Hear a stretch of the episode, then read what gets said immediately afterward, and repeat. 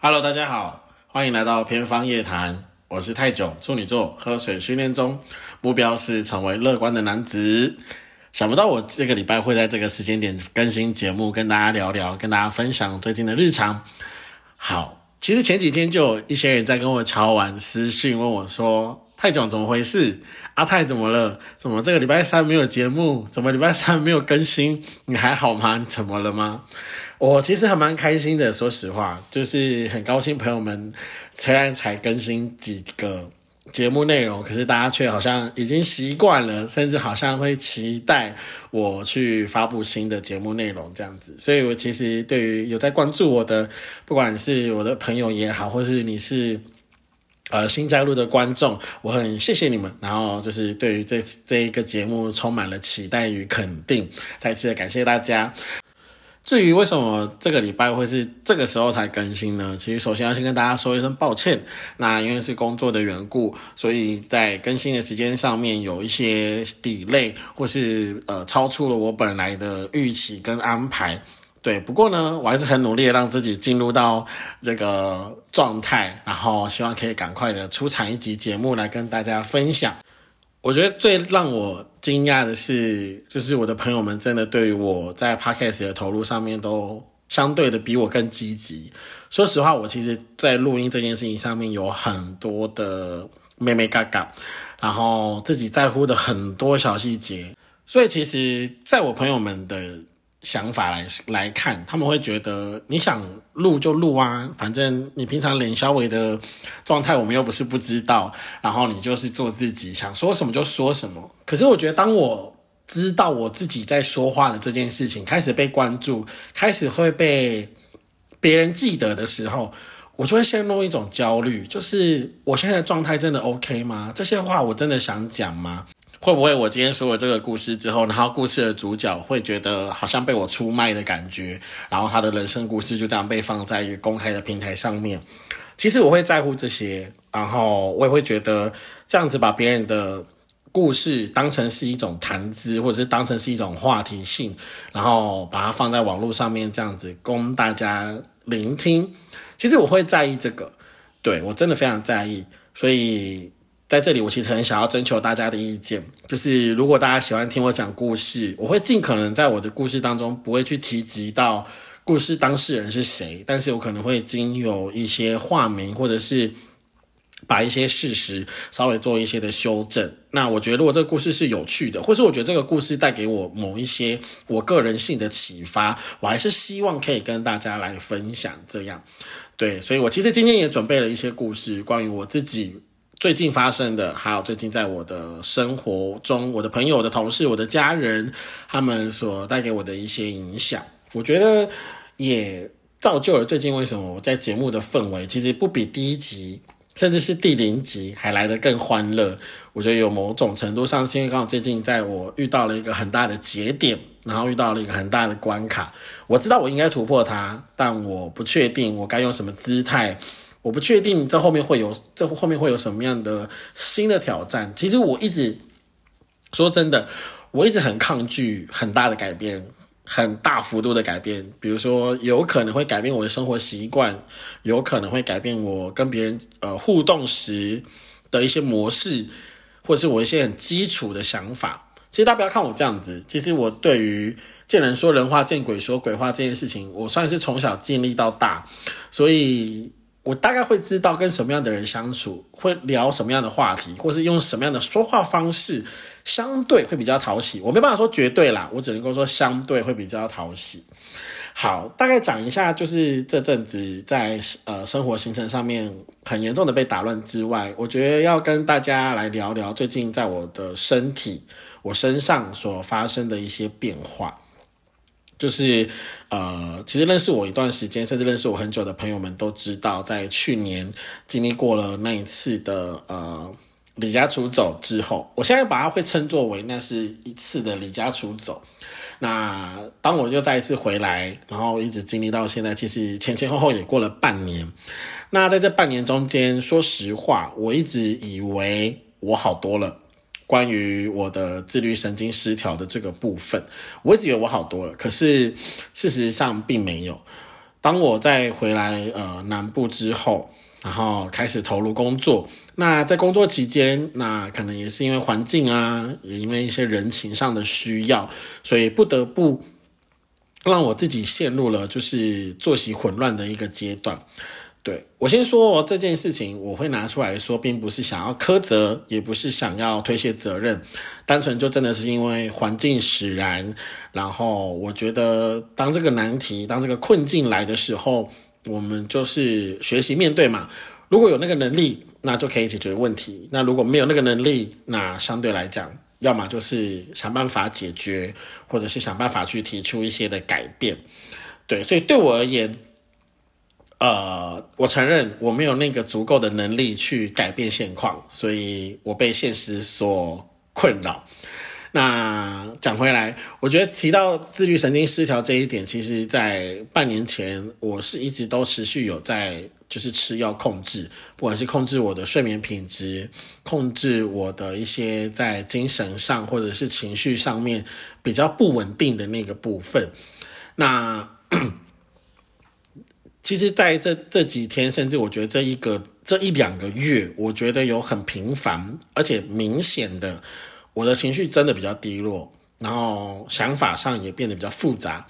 那甚至跟我比较亲近的朋友也很直白的跟我说：“你好像回到了，就是还没离家出走前那个很混沌的那个状态。”那我自己也有察觉到，不管是在跟比较亲近的朋友们在互动的时候。我又会陷入，就是可能聊天前一秒很开心，然后突然间变得很淡，然后什么话都不说，一个人就缩在那里，然后做自己的事情。那朋友们觉得这样子真的会呃影响到我的健康，不管是身体上的或者是心理上的，我觉得真的要去量力而为啦。我觉得最近学的一个课题，真的就是量力而为。换个说法，我觉得认识自己真的很重要。对，从去年离家出走一直到现在，我。到现在还在就是认识自己的过程，知道自己是什么样的个性，知道自己喜欢什么，讨厌什么。对，这让我想起了前段时间我又重新复习了《奇葩说》的某一场辩题，然后想起了某一个论述。我先说一下免责声明哦，就是我目前是用手机录音，所以很多情况一刀未剪的情况下。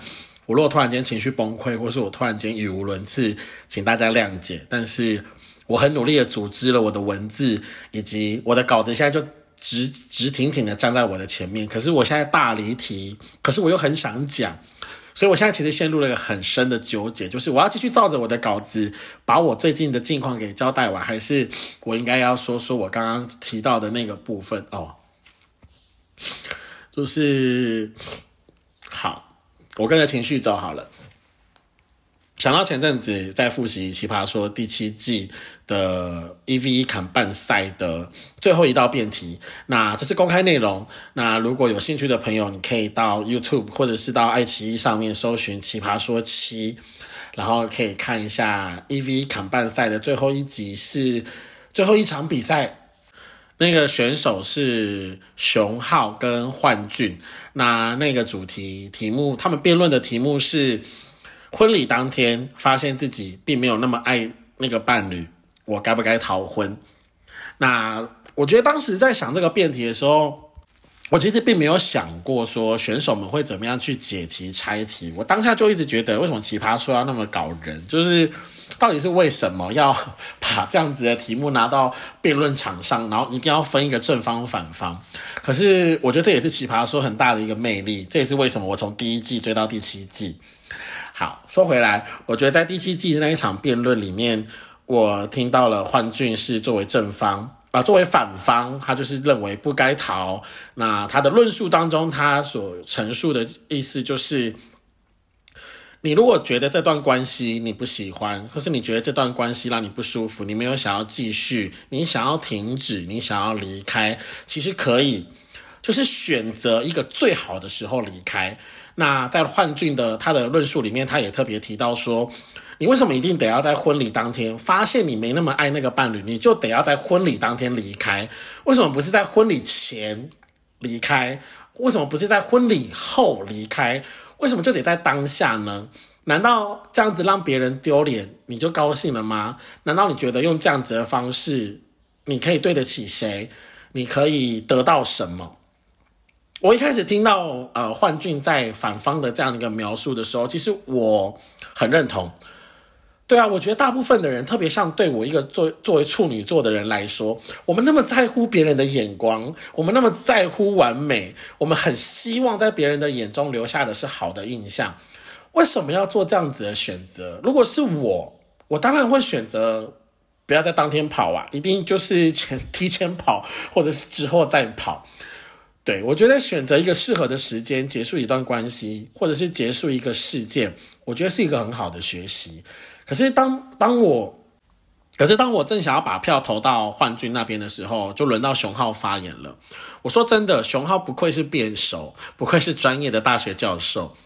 我觉得当熊浩在作为正方，他在描述的时候，他用了一个很强烈的一个观点，就是很多事情我们就是选择当机立断。他用当机立断的这个面向来破这道题，他特别讲到说，我我还原这一段描述啊，如果大家可以去看的话，是一模一样的。我一直我一直都记得那一段话，熊浩说。如果你对人性有那么一点点同理的，就是呃，可以去理解到人性某一些地方，就是它是不能够被僭越的，就是有一些原则。比方说，我今天作为那个在婚礼当中，我那我是一个想逃的人，我是那个想要逃的人，我为什么非得要在婚礼当天跑呢？也许他面对的结构，他所面对的环境，他所面对的困难。他没有办法一个人去承担，怎么说呢？他可能面对的三姑六婆，他面对的爸妈，可能他面对自己的身份，也许他是独生子，也许他要扛很多的东西，也许这段关系在从一开始也不是他所期待、所想要走到这样子的一个程度，却没想到走着走着就走到这里了。所以，当他对于呃，当熊浩在说的时候，他说这个主角。他为什么要选择在婚礼当天走？其实这就是一种澄清，这是震慑。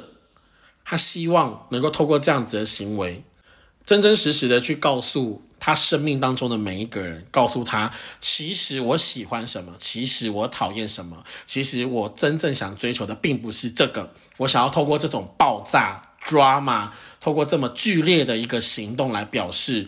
把我的选择写在天空之上。我那时候听到他这样表达的时候，我真的是在荧幕面前按下了暂停，并且泪流满面，丑哭，真的是丑哭，就是那种哭到不能自己，眼泪鼻涕一直流的那个状态。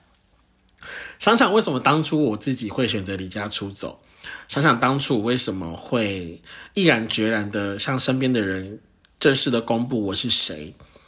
我觉得刚好也符合我今天的主题，莫名其妙我就扣回了我今天的主题。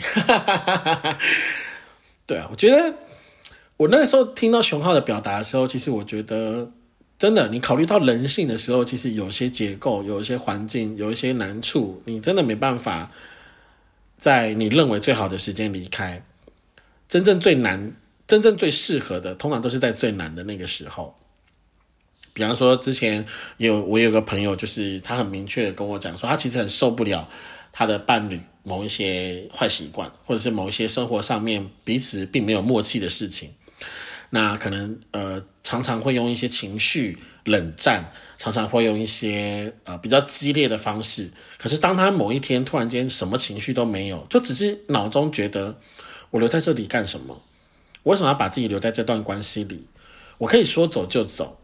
因为我们也没有同居，我也没有必要就是留在这个地方忍受这样子的一个情绪跟环境还有氛围。于是他当下也在就是他在他的伴侣的互动之中，可能他们两个人正在各自做自己的事情。那他就就在那个时间点，他突然开始收拾行李，开始收拾东西，然后一句话也没有说。那当时他的伴侣可能也是专注在做自己的事这样子。那最后他就把东西收了就离开了，然后跟那个伴侣。也就不再联络，他就很彻底的结束这段关系。那我们听起来可能就会觉得说：“哇塞，好疯哦，好勇敢哦，好可怕哦，好扯哦。”可是仔细想想，对于那个当事人而言，他只能够用这种方式来更准确、更奠定，就是告诉那个他没有办法继续忍受的伴侣，以及对于他自己的生活正式的 say no，说这个是我不要，这个我不愿意，我不想继续下去。所以啊，为什么要讲到这？讲回来，对啊，我觉得熊浩用当机立断来剖析这道题的时候，我觉得也是呼应了我最近一直在反复琢磨的一个课题，就是最近我也在我自己的人生规划上面有一些的想法。那其实身边跟我比较亲近的朋友，其实我都有一些的分享，就是关于想要转职。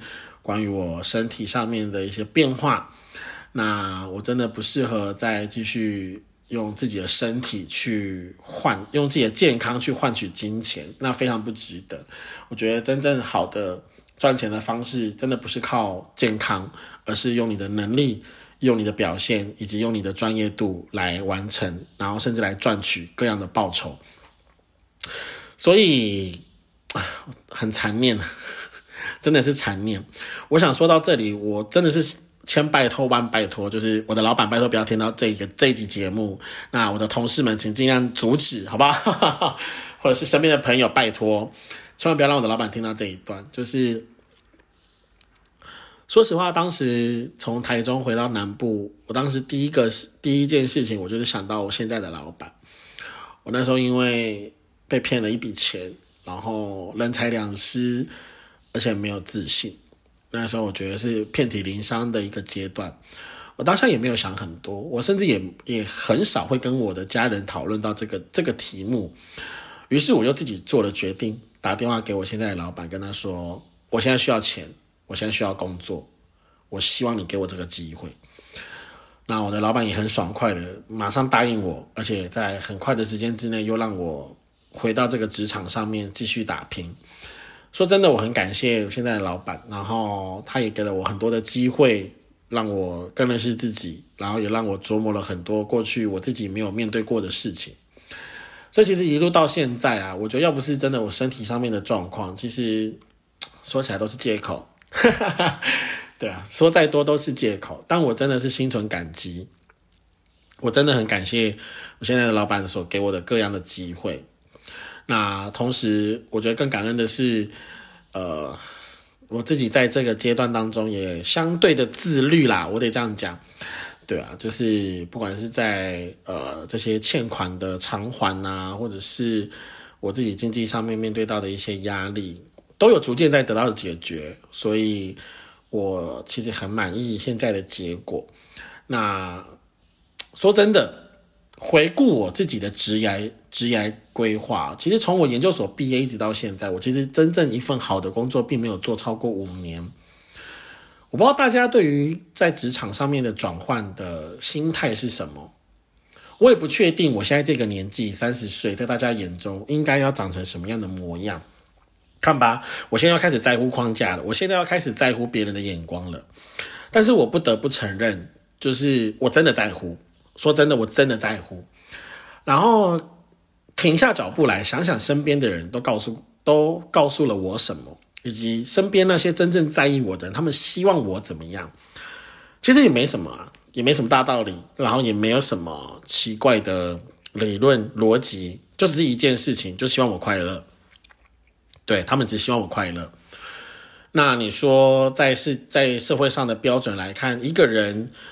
从二十五岁到三十岁，并没有呃持续在一份稳定的工作当中得到什么样亮眼的成绩。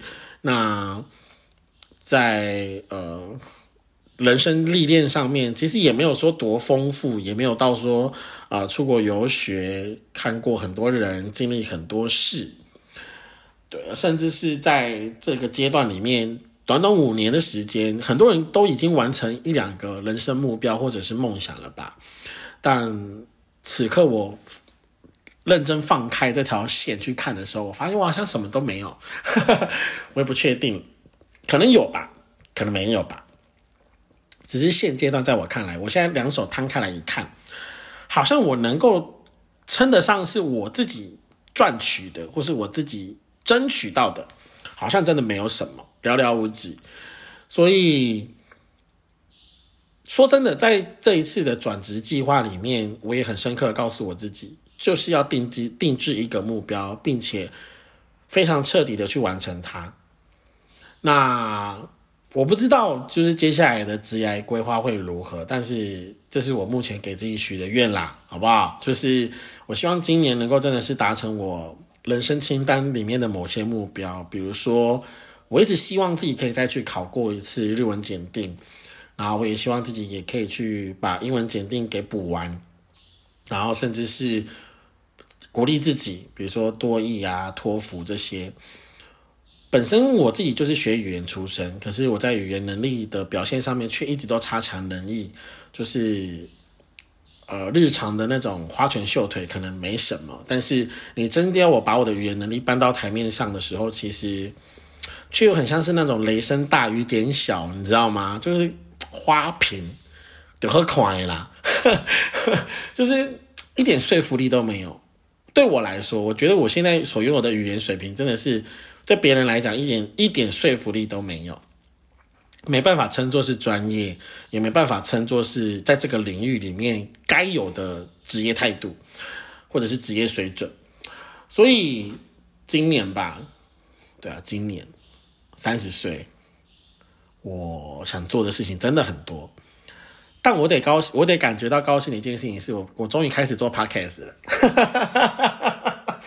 真的，我开始做 podcast 这件事情，真的让我很心安。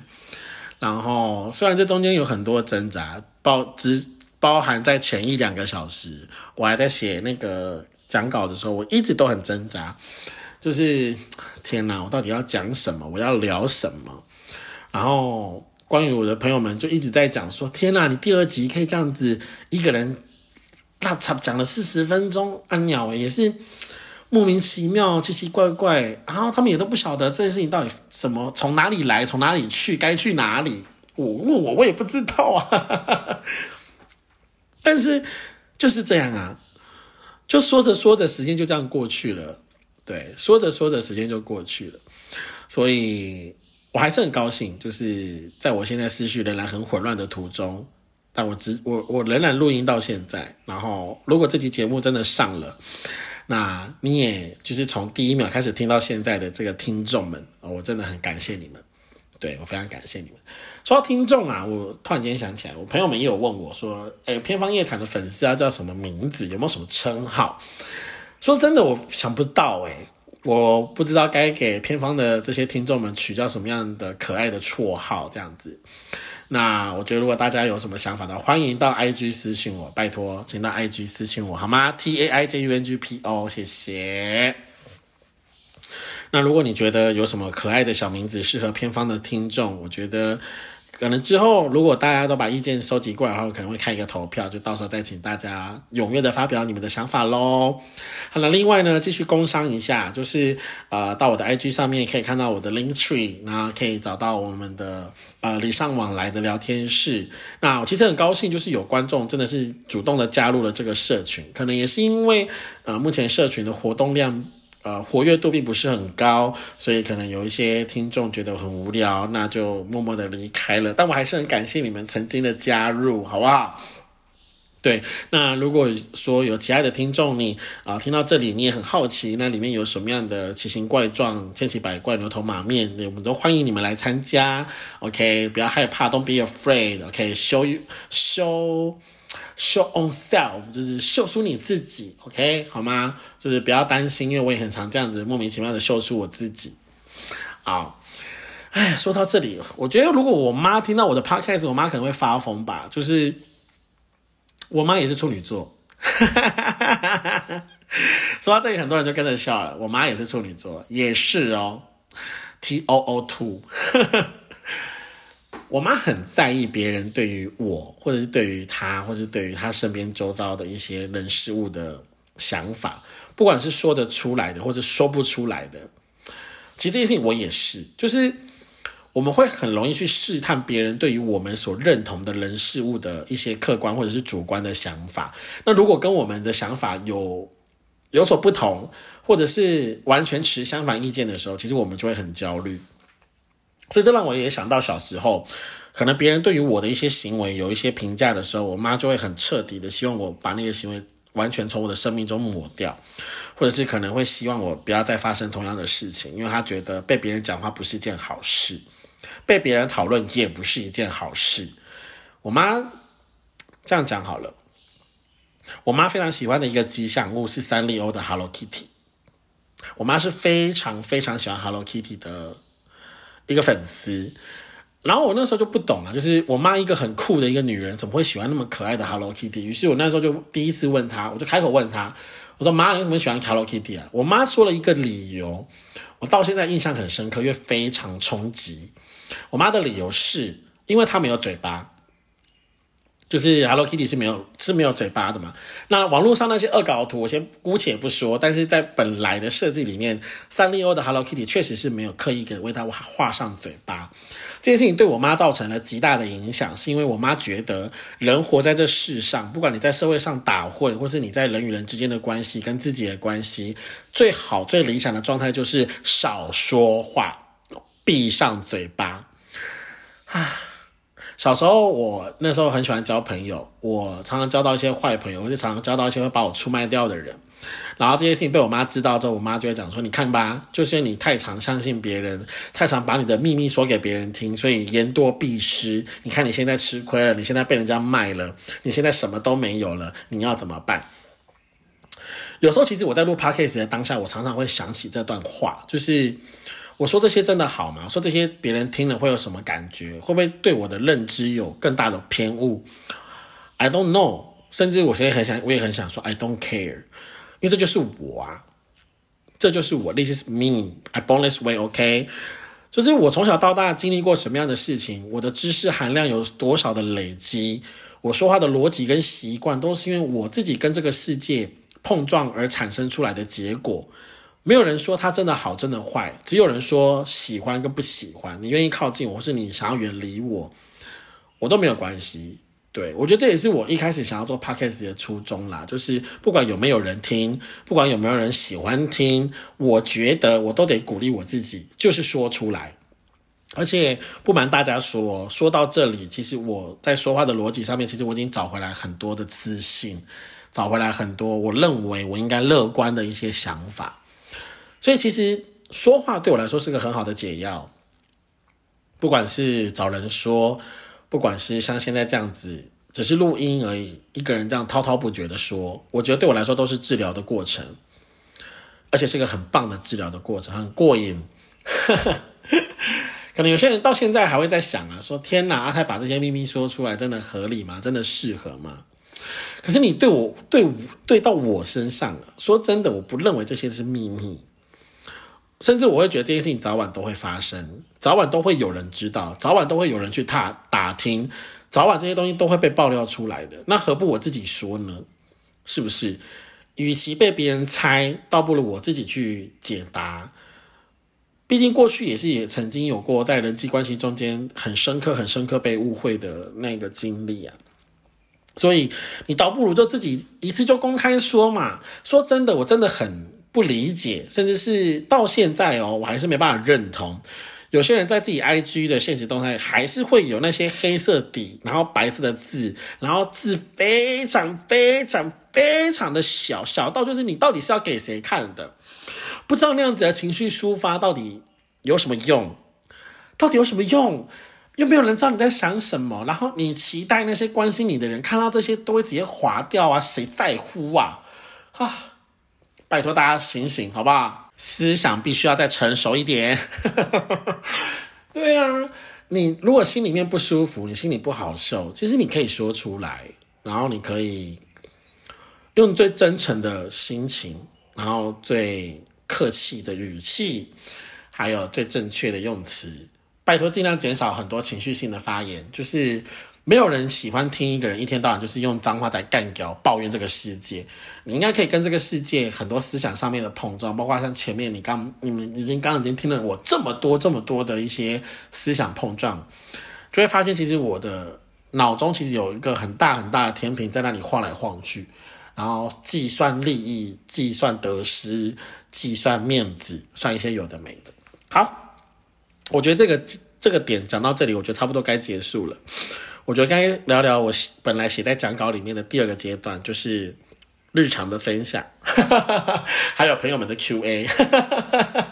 哎呦喂，呃，喘息一下，因为我觉得好像有这么一有一种松了一口气的感觉，就是把这些憋在心里面的东西喷出来，这种感觉真的很好。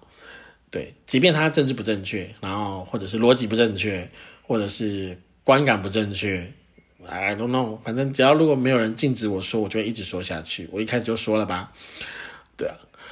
好，分享一下近况。最近哦，就是因为工工作同事有一些家里面的事情，所以变得是我的作息跟着大幅度调整。那在调整过程中间就生病了。对，因为免疫力低落嘛，所以啊，最近有点身体欠安。看到我的人，大部分都在讲说我怎么了，因为我就是一直狂打喷嚏啊，过敏很严重啊，诸如此类类的。所以其实在这段期间，有很多朋友，甚至是我的客人们，都会关心我的身体健康状况。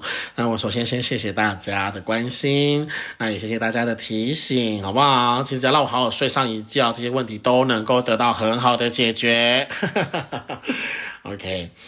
那关于其他的 Q&A，就是有有人问我说前几集的一些问题啊，还有前几期的一些书签跟 Hashtag 什么时候可以拿出来聊？我觉得都 OK，都可以。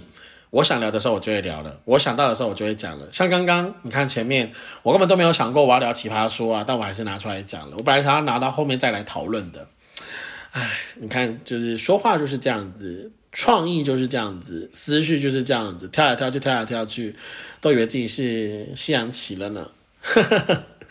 好，那再一点就是，还是要跟大家说抱歉，就是我真的感到很抱歉，关于在目前设备上面没办法达到很好的改善，还有大家在收听的品质上面，可能还是有一些差强人意的地方。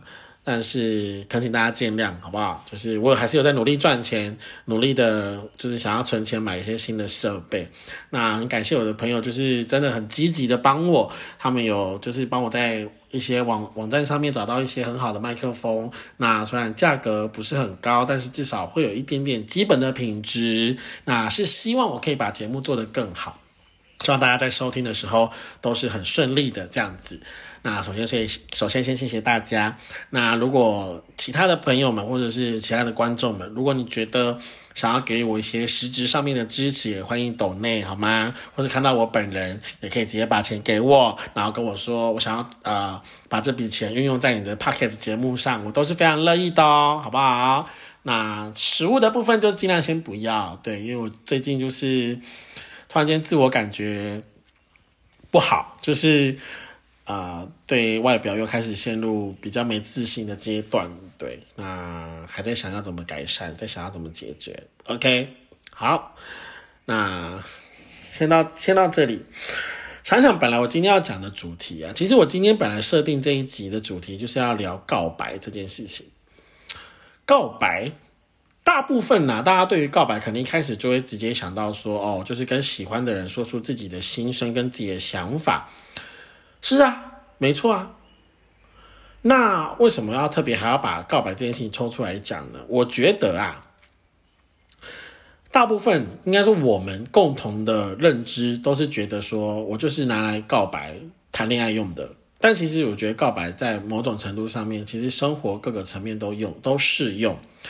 比如像此刻，我也是在告白。对啊，对自己诚实，然后。面对自己无助的情况，面对自己身体欠安需要改进的情况，面对自己可能就是冷落了家人、冷落了朋友，然后伤害了某些关系，要学会面对，然后学会把自己的原因给说出来。那面对在职场上，在关系上面，有些你可忍受，有些你不可忍受的事，你需要把你的界限画出来，所以你需要坦白。所以其实与其说是告白，我倒觉得今天的主题比较适合叫做。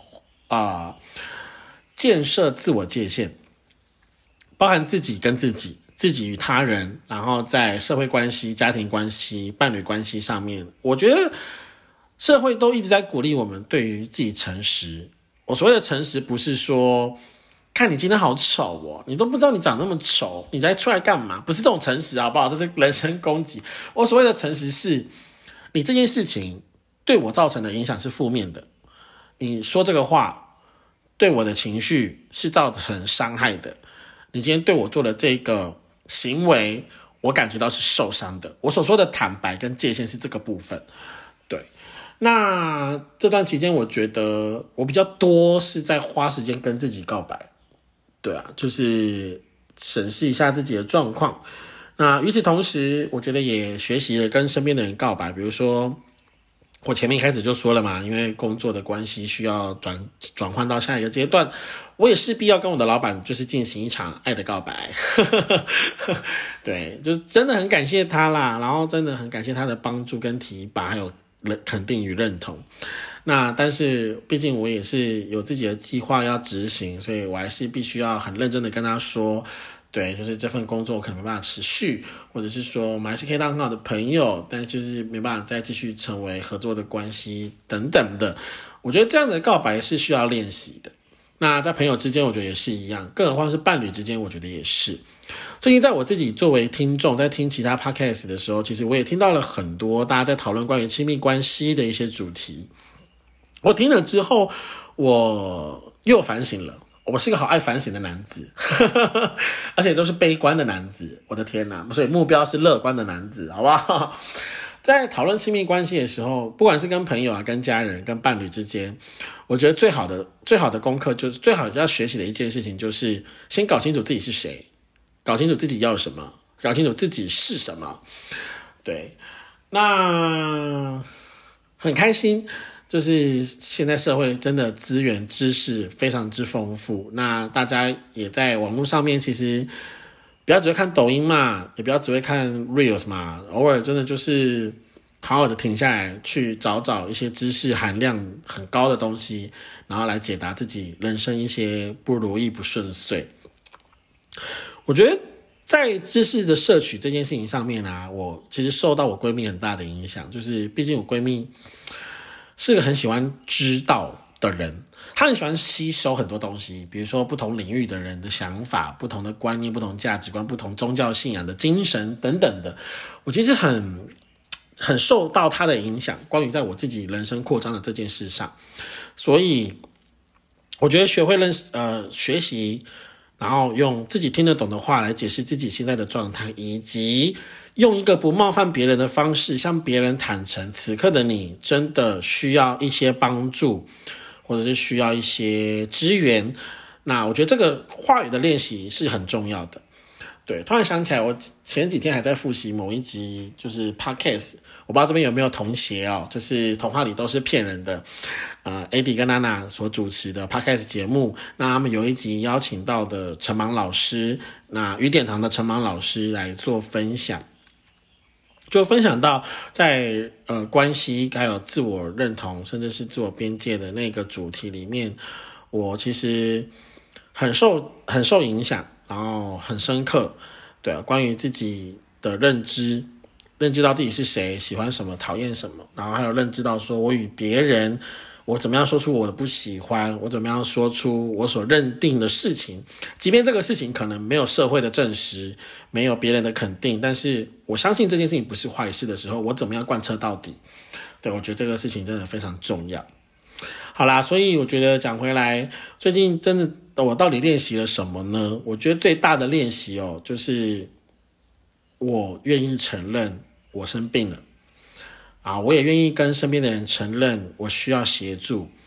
还有一个很重要的一点，我突然想起来了：当你需要拥抱的时候，你其实可以很用力的把你的双手打开，告诉你身边很亲近的人，就是我需要一个抱抱。我觉得这是我最近的练习。我很想要跟我的家人说，我很想要跟我的朋友说，我很想要跟我的就是关心我的人说，我好需要一个抱抱，就是。很多时候我都是到了忍不住的时候，突然间瘫坐在地上，然后开始哭，然后别人不知道该怎么办，是好奇说我饿了吗？我渴了吗？我累了吗？还是说有人欺负我吗？我受委屈了吗？很多时候我都是在情绪的彰显之后，大家都会对于我的表现有这些的想法。可是其实我也没有真正的去学会表达说，其实我什么都不要，我只是想要被抱一下而已。对我知道这很难，这个真的很难。呃，讲回到刚刚所提到，就是同片里面的那个题目，就是陈芒老师他也特别讲到说，他自己跟自己小孩子的互动，还有他对于社会，身为一个父母亲该怎么样与孩子的互动，以及自己作为一个成长过程中间，呃，跟父母亲之间的一些互动的界限。当他提到就是说，其实我们每个人都需要肯定，我们都需要被抱抱。不管是来自父母啊，来自亲人，来自朋友，来自伴侣，其实我们每一天每一个时刻都是需要被抱抱的。就即使那个抱抱不只不是说只是为了要，呃，走到什么样的境地，而是那就是一种肯定，那就是一种温度，那就是一种认同跟接纳。我最近就是在练习怎么样抱抱自己，就是认知到说我真的累了，认知到说我真的需要休息，然后认知到说我真的受受到了很多的委屈，并且我觉得我需要善待自己，我需要得到别人的善待，我需要得到别人的认同。好了，我觉得我的思绪开始在打转了，以及我的情绪开始要禁不住了，所以一言以蔽之，如果你看到我，你不介意的话。欢迎，你可以抱抱我，然后你可以什么都不说，你也可以什么都不做，就抱抱就好。然后我会，我会，我会知道，我会感受到，以及我也会告诉我自己，就是加油，就是这份善意要好好收着。对，好啦，讲到这里，我觉得我快禁不住了，我可能等下按下停止录音键，我要开始爆哭一场。好，我必须要强行让自己做一下结尾，就是今天的问题跟今天的练习，就是想一想，你最近有没有需要告白的对象？也许那个告白的人是你自己，也许是你的亲密伴侣，也许是你工作的同事、主管、上司，也许是你的家人，也许是很久没联络的朋友，也许你们中间有一些疙瘩，你一直想要把这个误会给解开。那如果我觉得，这一场练习，或是说今天听完了这集节目，你也备受启发，或者是你也被鼓励到，你我觉得就不要害怕，勇敢尝试一次。就像我刚刚也很勇敢的跟你们说，我需要一个抱抱，对我想要被抱抱这样子，好羞耻哦。可是说出来之后，心情真的好很多。所以挑战一下大家，大家我们一起加油，就是正视自己的需要，然后正视自己，也是要用正确的表达来说出自己的需求，以及说出自己在别人中间的一些感受，那把误解都能够一一的解开，希望世界可以更美好，好吗？OK。感谢大家今天的收听，今天的营业时间很快的又要来到结束，要来到尾声。希望大家真的都能够每一天都是非常幸福，都是非常美满的。那记得哦，真的一定要记得，身为偏方夜谈的粉丝以及听众，每天都要问自，每天都要告诉自己，每天都要问自己：你今天开心吗？开心呀！哔，真的，当你那个呀。喊出来的时候，我觉得那个声音的那种鼓励性就马上让你炸出来，炸出来！哎呦，哎，再说一句，我最近真的很想要听到我发自内心快乐的大笑。我现我真的是告诉我自己，希望下个月，如果下个月没有，那就再下个月，无论何时，真的就是告诉自己要真诚的笑。开心的笑，接纳的笑，对，好不好？所以大家天天开心，每天都要开心。你今天开心吗？开心呀比好。本来刚刚说好了结束录音中要哭的，现在哭的情绪又都收回去了。还有没？好啦，舍不得跟大家说拜拜，但是。我也想不到该说什么了，想享受一下此刻的宁静与安稳，所以就到这边喽，拜拜。